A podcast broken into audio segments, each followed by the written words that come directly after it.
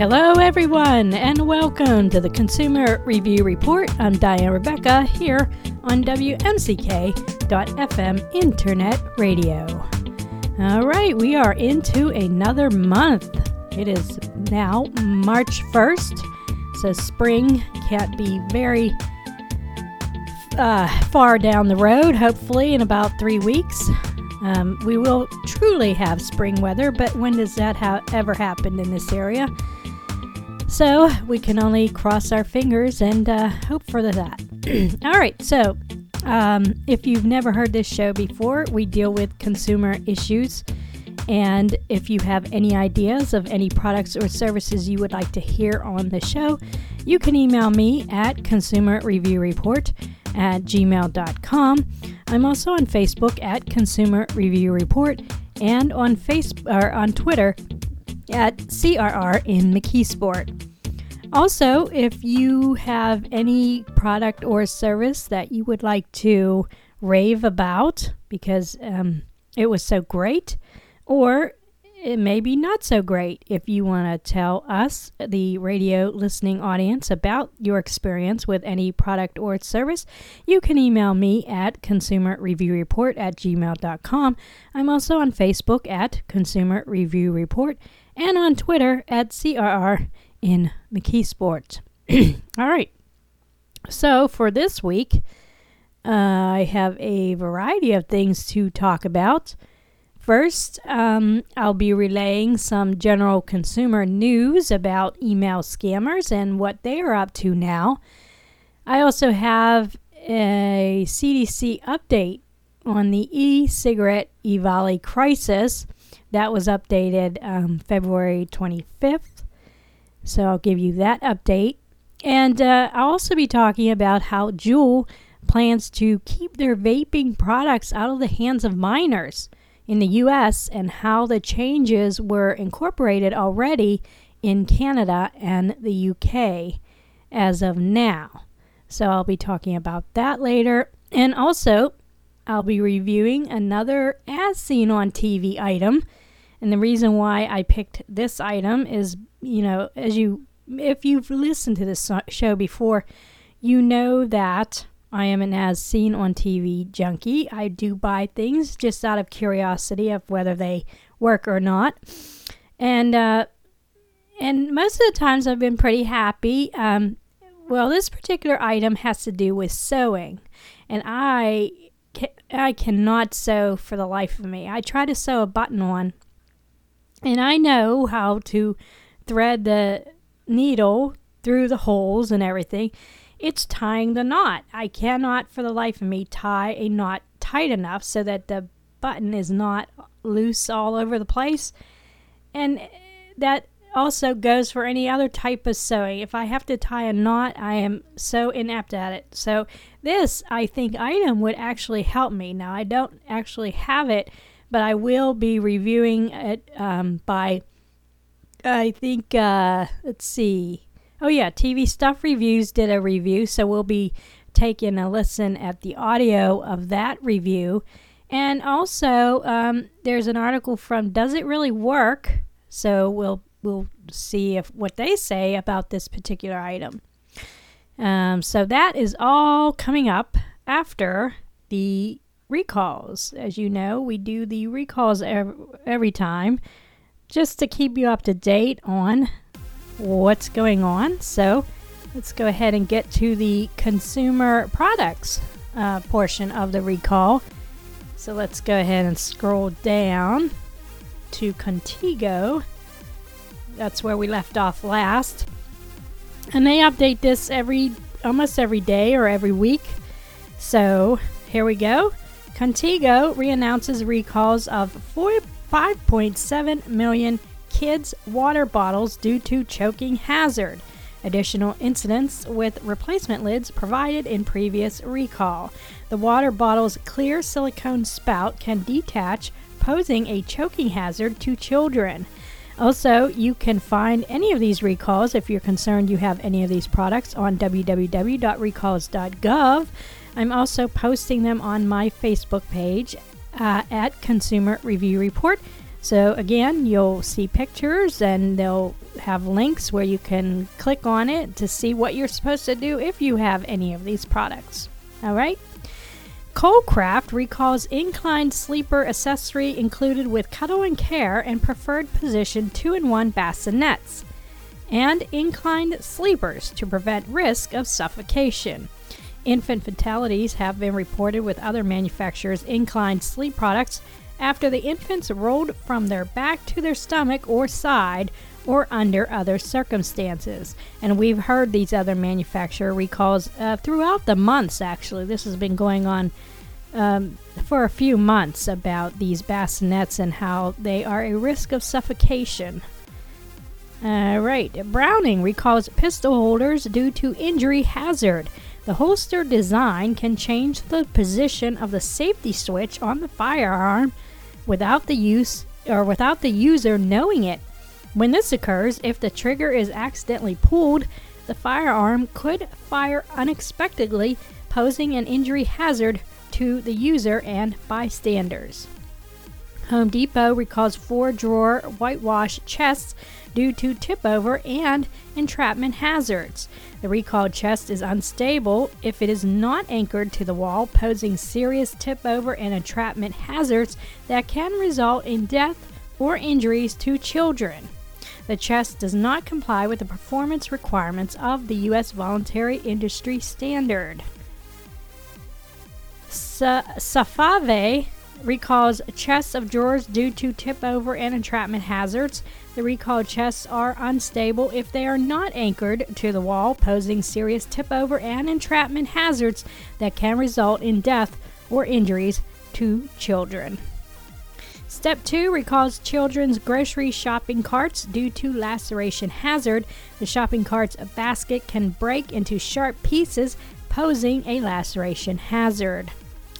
Just Blank's children's nightgowns recalled by Ishtex Textile Products due to violation of federal flammability standard.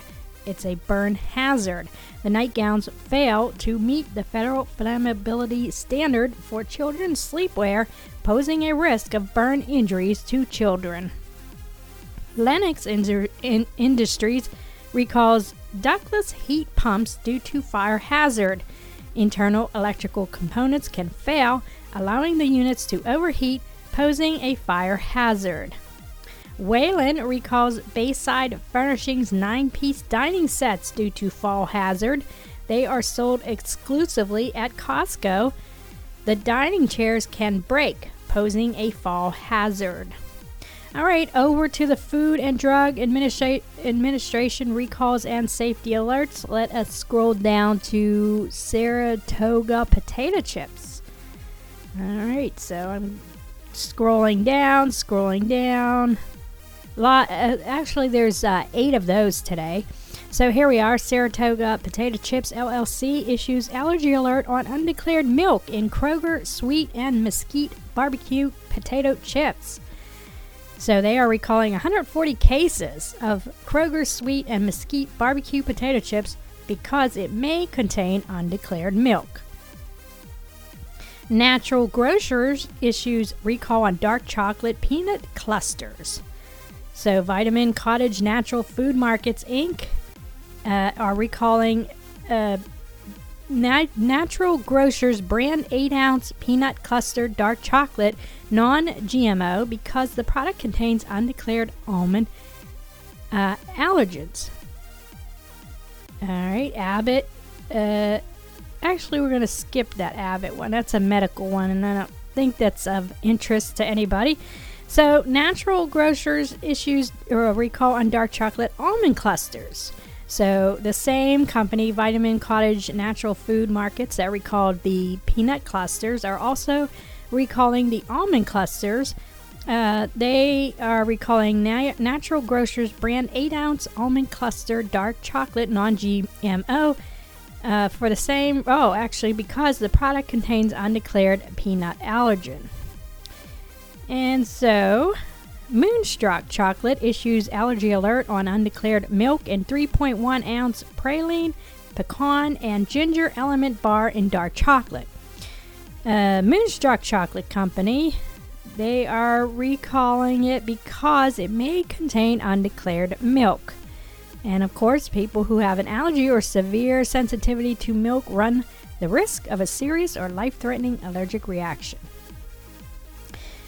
Uh, let's see what it. Oh, yeah. MedMan expands voluntary nationwide recall of up to and bow and arrow due to presence of undeclared sildenafil. And so they say when there's a presence of the sildenafil, I think that's how you say it, um, that they have to recall it. And actually, what that is, the sildenafil, is a vasodilator. And it can treat erectile dysfunction and also treat high blood pressure in the lungs. So, I guess uh, some products try to sneak that in there so that the erectile dysfunction actually is fixed. But I guess they're not supposed to have that in there, right? So the recall has expanded to include all lots of dietary supplement bow and arrow libido enhancer for men to the consumer level. And then we have a Sierra Soups issues allergy alert on undeclared gluten in uh, pasta fagioli soup. So they're recalling 13 ounce packages of the soup because the soup uh, mix contains an individually wrapped package of pasta, which contains gluten. And Choice Products USA LLC issues an allergy alert on undeclared milk in Premier Choice 3 pound tub peanut butter cookie dough ordered through online ordering. So they are recalling 275 3 pound tubs of peanut butter cookie dough because it may contain undeclared milk from milk chocolate chips. So, of course, people who are allergic are not going to respond well if there's milk in there and it was undeclared. okay, so again, the ranitidine tablets are still on recall. American Health Packaging issues voluntary nationwide recall of ranitidine tablets. And uh, you know what's been going on with them because they have uh, NDMA in them, which can cause cancer. So that's been going on for months as well. Uh, that's uh, the heartburn medicine, uh, you know, and things like that. All right, so that looks like that will do it for our recall portion of the show. And again, if you are concerned you have any of those products, you can go to www.recalls.gov.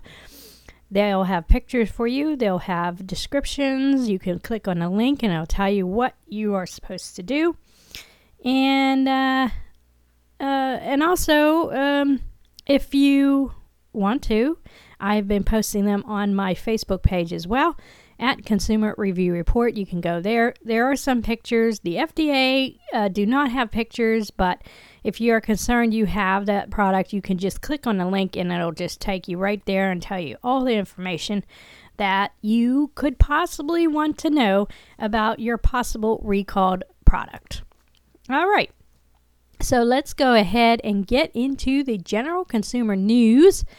There was an interesting article in the Wall Street Journal this week um, about email scammers are savvier and more successful than ever. This was written by Corinne Ramey.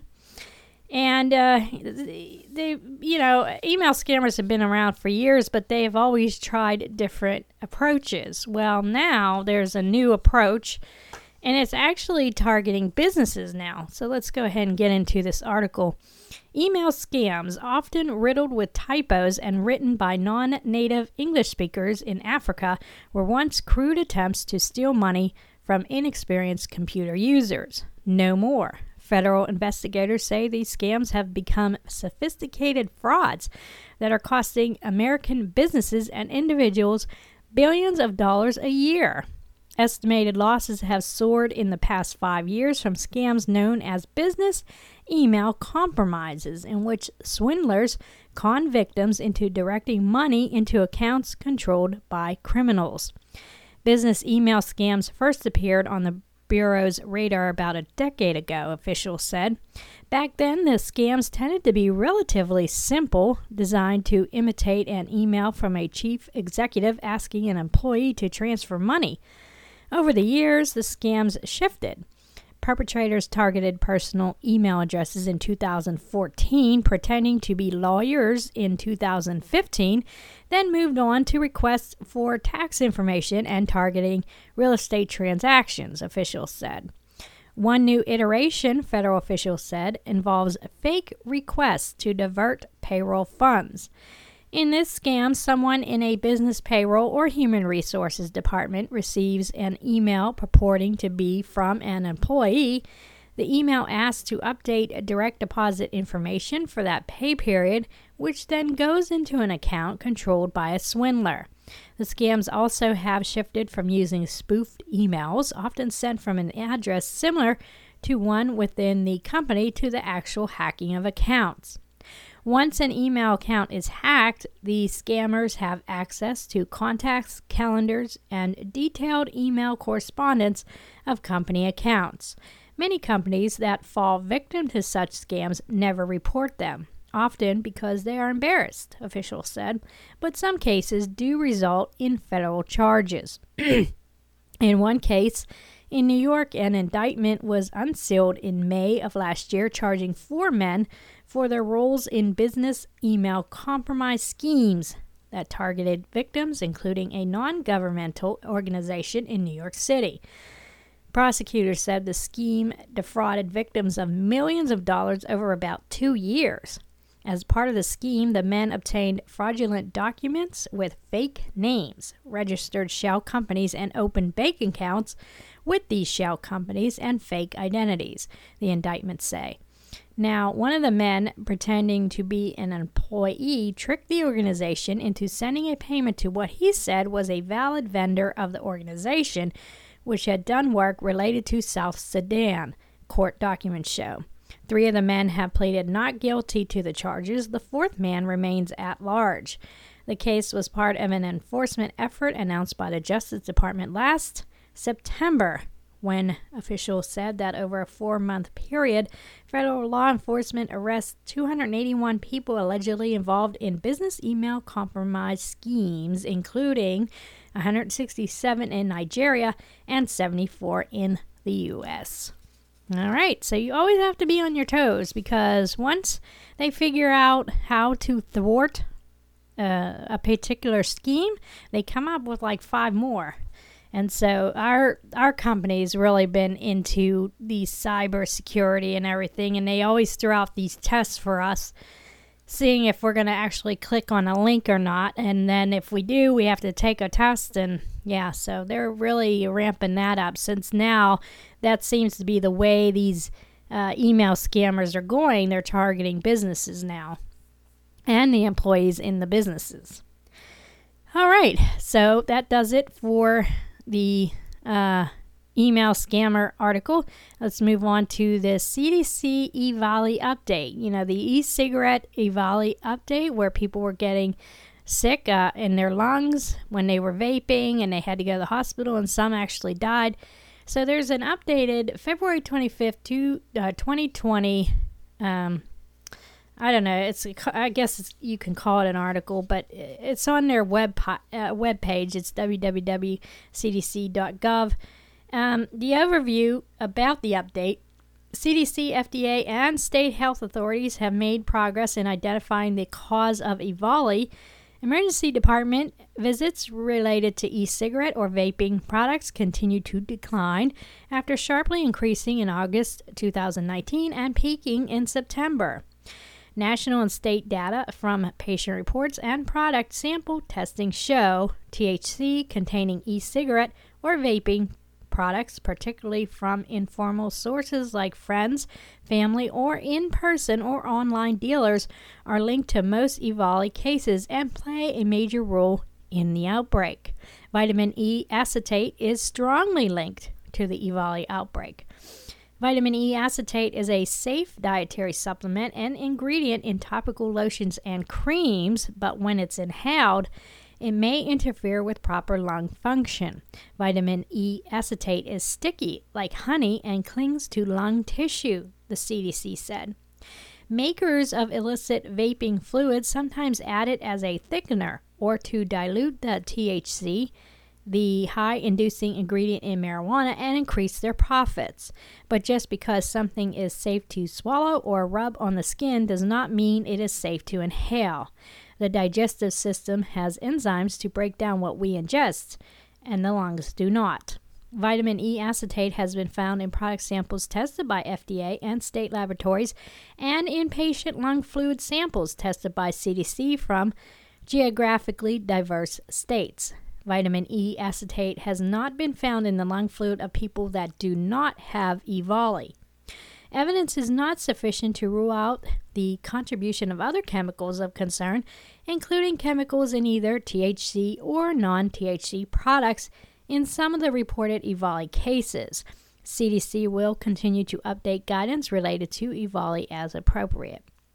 And so, what they know about the outbreak as of February 18th, 2020, a total of 2,807 hospitalized EVALI cases or deaths have been reported to CDC from all 50 states, the District of Columbia, and two U.S. territories.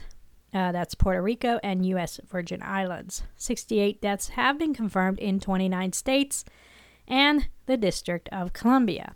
Now, the reason why I bring this up is because when this all started, then people started to realize that a lot of minors have been using vaping products and maybe they're not as safe as they should be, uh, you know, for minors.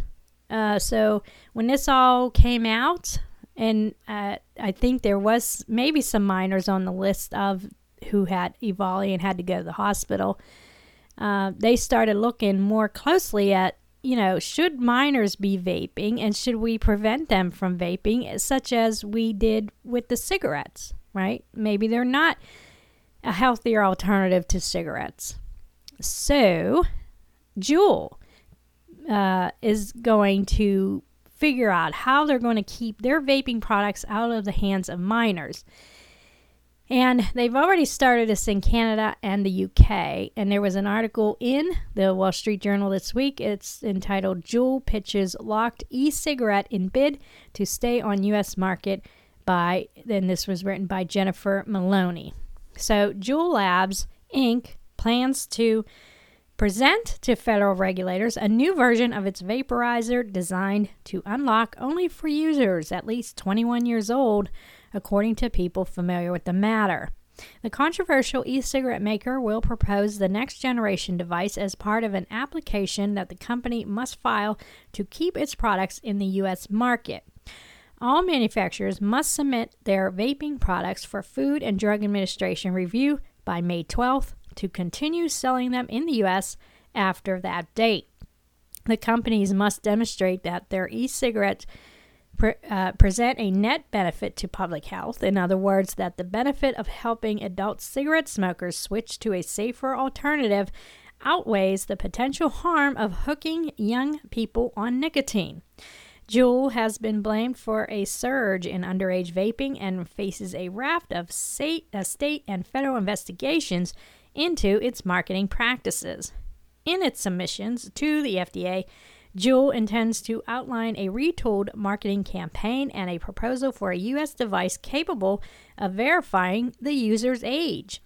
Juul has launched vaporizers in Canada and the UK that include an option for the device to be locked or unlocked using a Bluetooth connection to a mobile app. To sign onto the app for the first time, users must submit a photo of themselves as well as government identification. The app also allows users to monitor their nicotine consumption.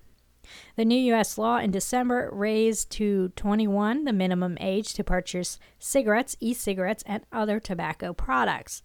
The Juul vaporizer, currently available in the U.S., has no lock function or mobile app. The company plans to submit its current U.S. device to the FDA by May and a new device either in May or in a supplemental application later this year, according to a person familiar with the matter.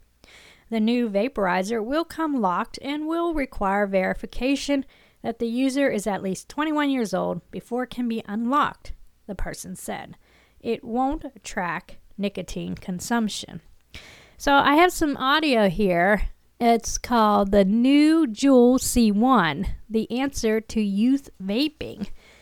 Well, I don't think they say the answer to youth vaping. It means that they're trying to cut down on youth vaping. And this was posted by Dash Vapes, a video on YouTube. And this, and like I said, these Juul C1s are out in Canada and the UK. So this guy is actually reviewing how it this new Juul uh, works because if it works in Canada and the UK and they convince the US FDA that it will work in the US to keep minors from smoking or vaping, then uh, it'll these same models will be for sale in the US. So let's go ahead and see what this guy has to say about this new vaping product. Whether you're a fan of Juul or not, there's no denying the impact they made on the industry. This multi billion dollar company has been the poster child for this quote unquote youth vaping epidemic. Well, it looks like they're trying to change all that with a brand new device, the Juul C1.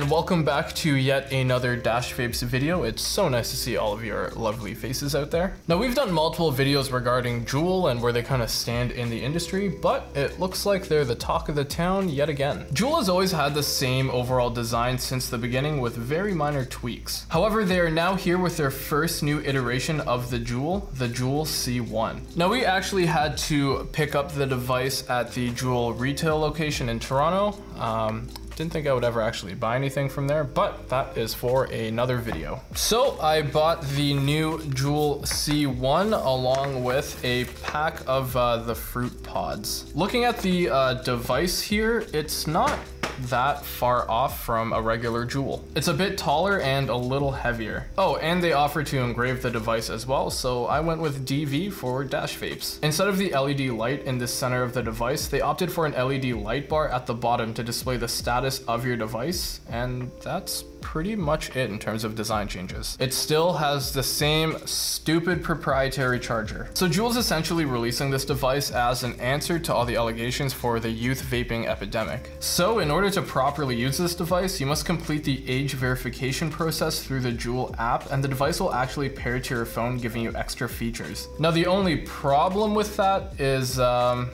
the app is currently only available for Android. I imagine it's because getting an app approved in the iOS App Store is much harder than it is on the Google Play Store with Android. Also, the device was still usable right out of the box, even though there's a piece of paper that states that this device isn't usable without registering. But the issue here is that down the line, if they ever do decide to lock every single device, and if an iOS app never gets approved, then you're pretty much SOL. So until the iOS app gets approved, I'm just gonna go ahead and assume all of the Juul C1s are unlocked out of the box. In order to fully utilize all the features that the Juul app has to offer, you have to create a Juul account. This involves taking a photo of the front and back of your ID along with a selfie of your face. This then goes through a third-party authentication process and ultimately gets approved or denied. The process itself is quite tedious, but I guess these are the steps Juul's decided to take in order to combat youth vaping. I can also imagine some people not being super comfortable with sending Juul all that data. The Juul representative in the store assured me that none of it is actually being sent to Juul. They're mainly taking in the usage tracker data, but I was still uh, I was still a little hesitant. Once your account is created, you must pair the device to your phone through the app. The process of pairing is quite simple. You just shake the device and the app will automatically recognize it. Once your device is paired, you're all set. You have access to features that lock your device so nobody else can use it, and if your Juul is not in range of your smartphone, the device will auto lock. You also get a usage tracker to track and see how much you're actually vaping on a daily basis, along with a location tracker. Now the device doesn't have like a GPS tracker or anything like that, it pretty much just tracks the last known location when it was attached to your phone. But I think the weirdest feature is this little speaker icon here.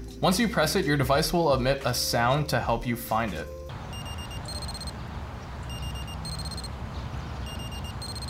Now, I will admit that is a pretty handy feature. Now, if only Stevie Emerson had one of these.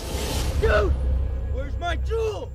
Your Juul's info is stored on a user basis, pretty much meaning that everything can be tracked down to the manufacturing process. This means that if a minor gets a hold of the device, they can track it down to the store that sold it to them and even when it was manufactured. One thing they're also looking into is geofencing for the device itself since it can track your location. So say if you're within proximity of a school or a hospital or something like that, you're not going to be able to use the device. In terms of actual usability, it works the exact same as the previous Juul. The hits are the same, the process for checking the battery is the same. It's pretty much a new Juul with advanced features. Now, here are a few things that definitely stuck out to me. I'm not too keen on this whole setup process as it does seem quite tedious to get your device up and running. If the iOS app gets approved and it's mandatory to download the app to use it, I feel like that would deter a lot of people, especially those that are not as tech savvy as others. Also, the whole process of sending all that sensitive data to Juul may put some people off. But it looks like these are the steps Juul wants to take in order to prevent youth vaping. However, one thing that kind of irked me about this device is that I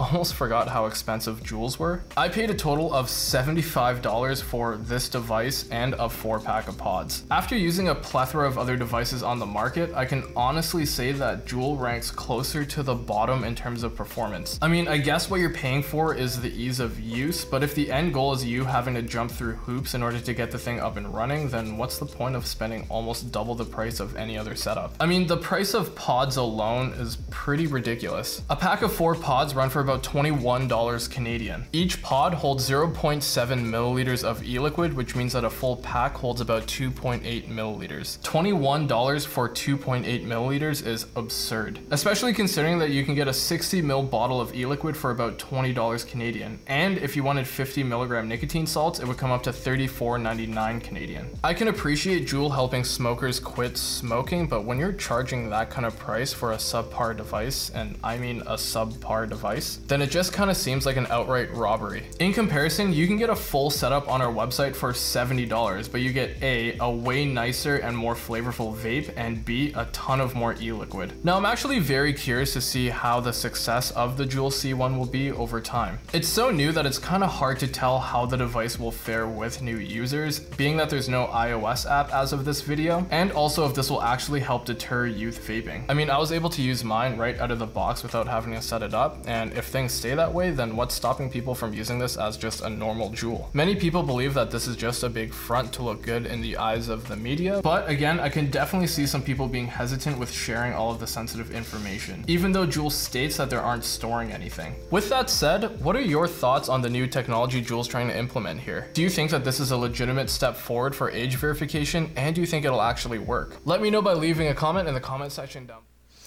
All right, so there you go. That's the description of the new Juul. Now, I don't know what their cigarette prices are in uh, Canada.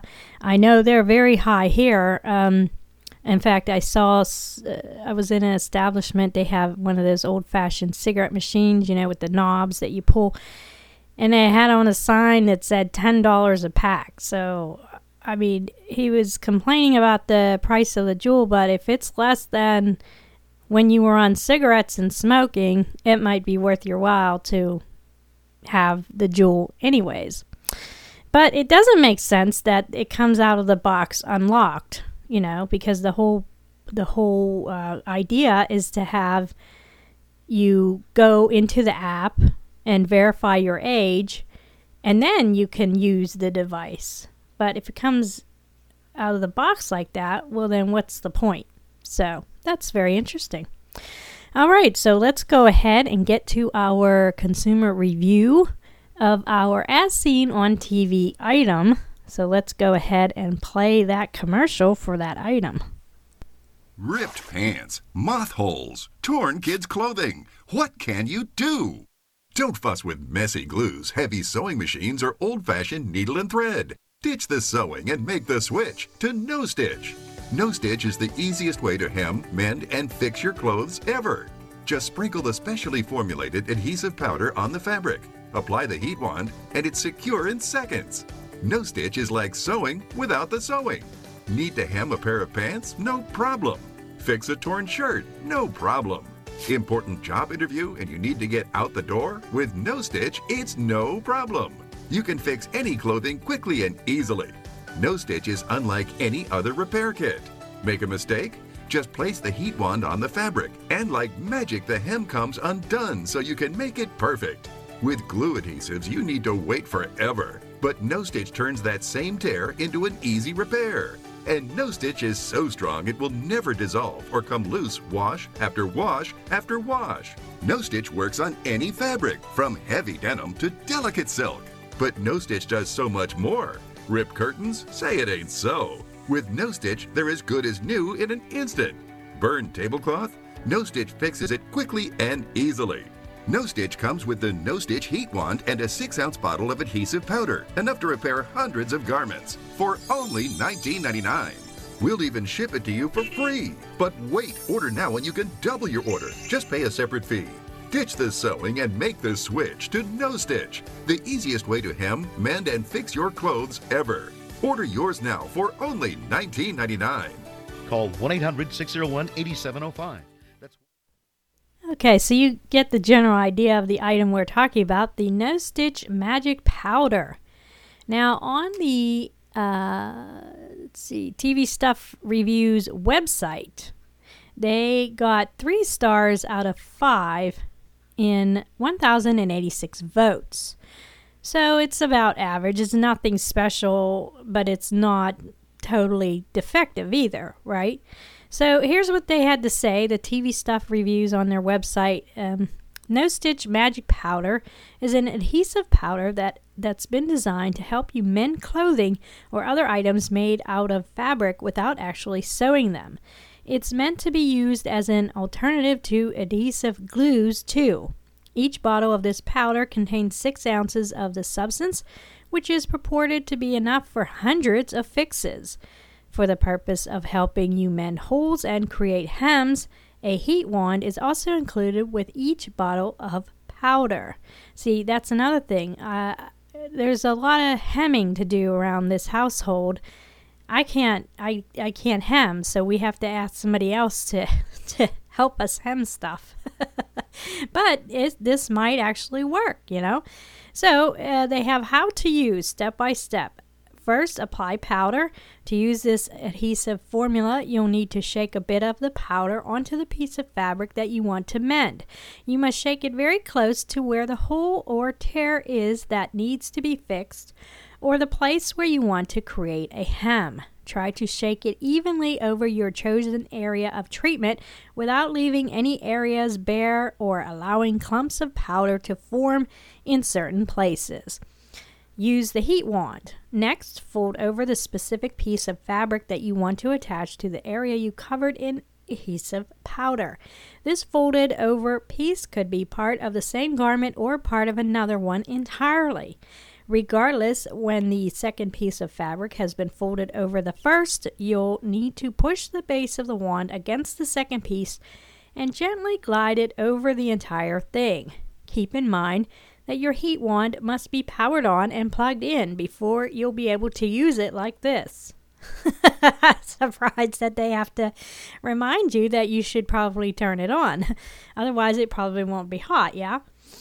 All right, so let garment cool and use. After you've done you after you're done using your heat wand, you'll need to let the garment you altered or repaired or the two garments you fused together if applicable cool for a few minutes. Following that, your garments will be ready for normal use. Do not allow your heat wand to touch any garment a second time unless you've made a mistake. In a case like that, running the heat wand over the same area of fabric again will erase what you've done and allow you to start again. So here's some features. It's a compact system. The two parts of each no stitch system, including the bottle of powder and the heat wand, are very compact. They're small enough that you'll be able to fit them into nearly any handbag or backpack while still leaving room for the rest of your essential items. That means you'll be able to carry these two things with you and make last minute repairs with them as long as you have access to a source of electricity for your wand. And it works on various uh, fabrics. Uh, fixes won't dissolve. makes little to no mess. Some positive points it's safer than sew- sewing, and there's no need for thread. The negative points uh, electricity required, as they told you uh, as you were doing a step by step use. Now, the critical advice they offer is if you find it awkward to work with a heating wand, make sure your hand is in the right position. You should always hold it with your dominant hand if possible and curl your fingers around the black grip instead of the top. Holding the black grip instead of the top of the wand will offer you more precision and control. So here's a review from TV Stuff Reviews. Um, Tina from Salem, Massachusetts. Her review was entitled Dangerous Knockoff of Better Ways to Mend Things. Calling malarkey on both the product and this review. As many noted, stitch witchery and similarly used with iron have been available for decades, and it doesn't spill, is far easier to put where you want it, and lasts through washing. As for stating that an awkward to handle, unguarded heat source strong enough to melt a substance likely containing plastics for bonding, being safer for children than a sewing machine or a sewing needle, I respond that you do not have enough common sense judgment to vet anything for safety. This heat wand is a mini iron, and while I doubt it's actually very hot at all compared to full size, it still will burn like one and is very dangerous. Add to that no way to rest it safely while it is on, endangering your surfaces, and I'll pass on this ill conceived make a quick buck knockoff on an iron and bonding strip even if they weren't having manufacturing issues in even making a and delivering the product. And so when I was going through these other reviews on this same website, it's seen at about uh, about the last half of last year, eight different people wrote reviews saying they ordered the product, and I'm guessing directly from the No Stitch Company website um, but anyways, they they said that they didn't receive their product or it took a long time to get. Also, they said they had trouble contacting the company to inquire about their order. So let's go ahead and go to TV Stuff Reviews. Um, uh, there was a video on YouTube that they posted, and that was their review about how they liked the No Stitch product. So let's take a listen to that everyone, my name is Claudia. I'm here with TV Stuff Reviews and today I'm going to be reviewing the No Stitch.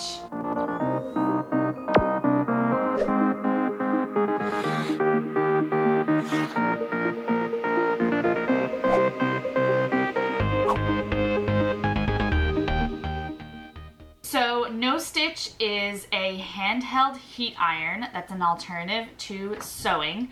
You're able to hem, mend, and fix without a needle and thread, or any glue. It comes with a specially formulated adhesive powder that activates and securely bonds fabric together with the heat iron. It works on any fabric from heavy denim to delicate silk, including denim, cotton, linen, rayon, nylon, corduroy, wool, polyester, acrylic, and silk. So this seems pretty self-explanatory, so let's go ahead and open it up. So this is the actual no stitch tool. It has like that flat part right there that presses onto the fabric. It does need to be plugged in, which the infomercial is a little misleading because you never see a cord, you never see them like turn anything on. So they make you think that like it doesn't need any power, but it does. Um, but I do like how it's pretty sleek and um, easy to store. Um, that's definitely a big plus. And then we got two bottles of the adhesive powder. This is 100 grams each.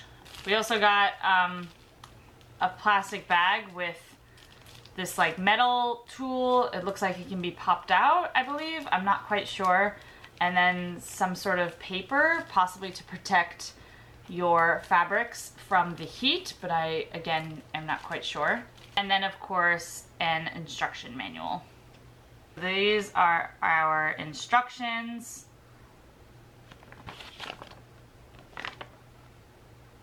So this piece pops up and it becomes like a little stand, I believe. Yeah, there we go. So that the heat doesn't burn or ruin what you're stitching, I guess. So as expected, this is pretty self-explanatory. We plug this in, wait for it to heat up. We prop it up on its little stand, and then we sprinkle some of the adhesive directly onto the fabric. And then once this is hot, after about three minutes, you press down and you wanna hold, it says you wanna hold the part you want to stitch for about 10 seconds before moving on to the next one. And the wax paper is to actually prevent anything from getting on this part. So it's actually protecting the unit, not your fabric. So we're gonna go ahead and set this up and then we will try it out. Okay, so I'm all set up here with my fabric, my no stitch, and my glue. So according to the instructions, we squeeze the glue. It's more like a powder. On the place where we want to hem.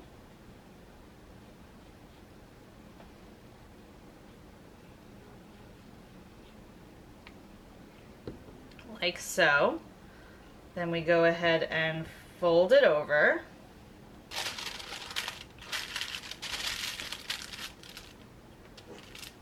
And we press and hold for about 10 seconds.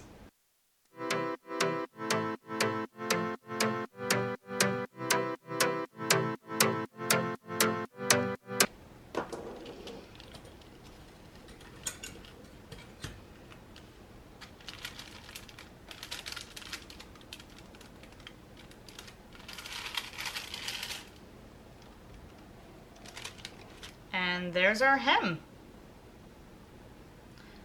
Although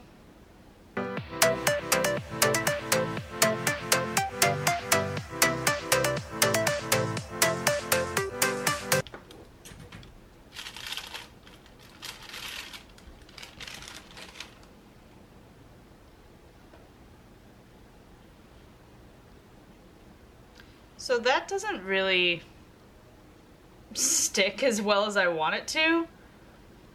It's also quite messy. I mean, the the powder is getting like everywhere because it's powder. Like imagine like squeezing salt out of a bottle. Like it would it gets everywhere and it's kind of gross.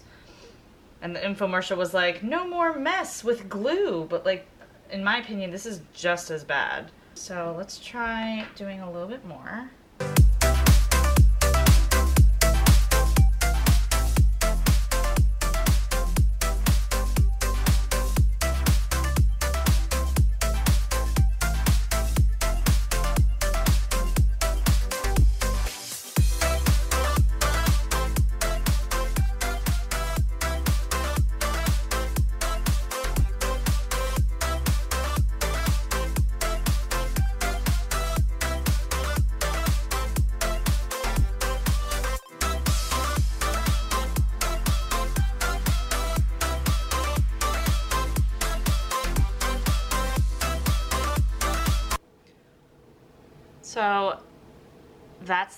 Just made.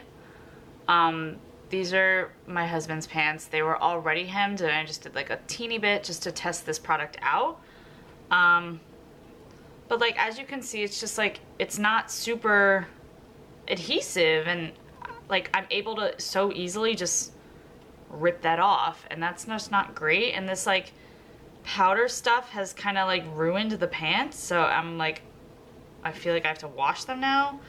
Like that is just I, I'm sorry. To me, that's just too easy to like pull apart. Like I'm barely doing any work. I'm just like, yep, that's just not sticking. And I mean, you guys saw like how long I ironed it for. I mean, that's a little stickier because maybe that glue just stuck a little bit better. But it just seems like kind of inconsistent. Um, and you know, like when it's a a pant hem, you want it to like stick nicely. Um, but yeah, this was just. This is, in my opinion, a little too easy to undo. Like, I don't know. I mean, some parts are a little harder than others, but overall, it's basically just coming off. Um, yeah, so I basically just undid the entire hem faster than I was able to actually do it. So, not a big fan of that. I'm gonna wash these pants, I think, and see if this glue like damages the fabric because right now that looks pretty gross. I mean, I know it's on the inside of the pant, but it's still like, I don't know. I just didn't, I hope these didn't get ruined because these are nice pants. So I'm gonna wash these and then I will show you guys what it looks like afterwards to see if it was ruined. Um, I'm gonna redo, I'm actually gonna redo part of the hem and then wash it to see if it actually stays in the washer. Okay, so I just took my pants out of the dryer. This is the part that I rehemmed to see if it would like stay hemmed. And it does.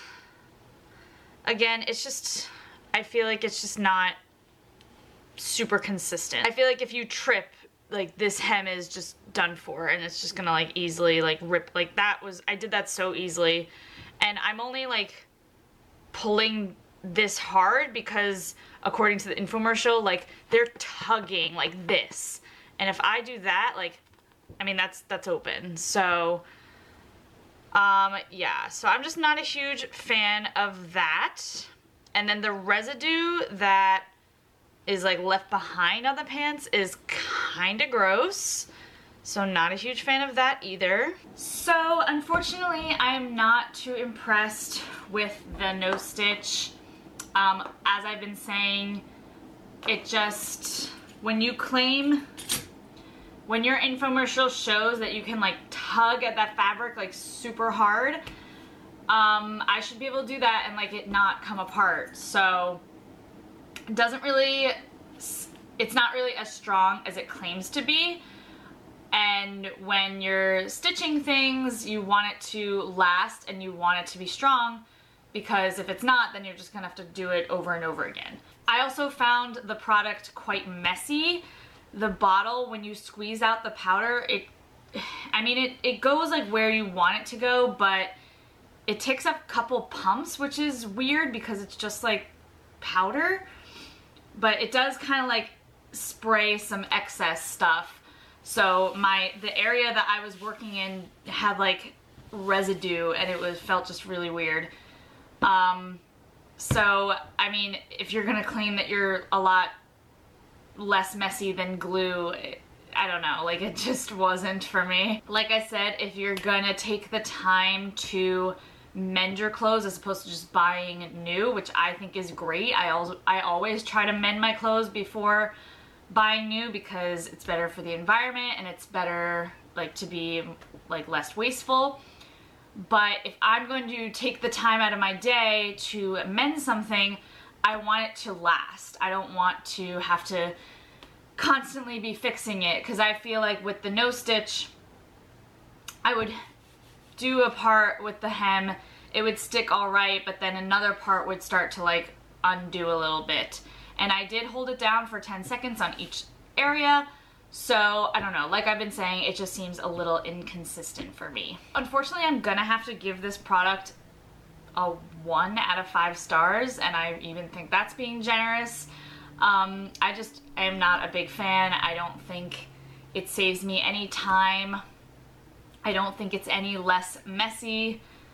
I just think it's an easy way out that's not as effective. So that's my opinion.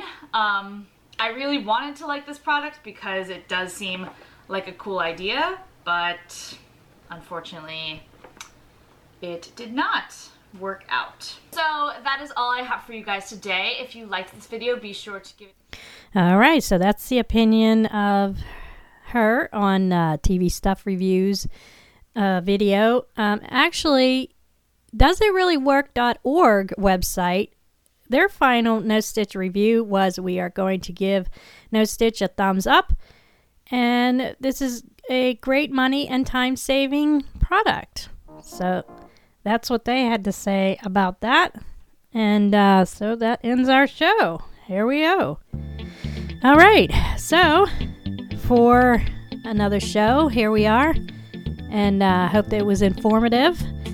And uh, this is the Consumer Review Report on WMCK.FM, a service of Tube City Online, Tube City Community Media Inc. Heard Sunday at 4 p.m., Tuesday at noon, and Thursday at 9 a.m. I'm Diane Rebecca, wishing everyone a safe and good week.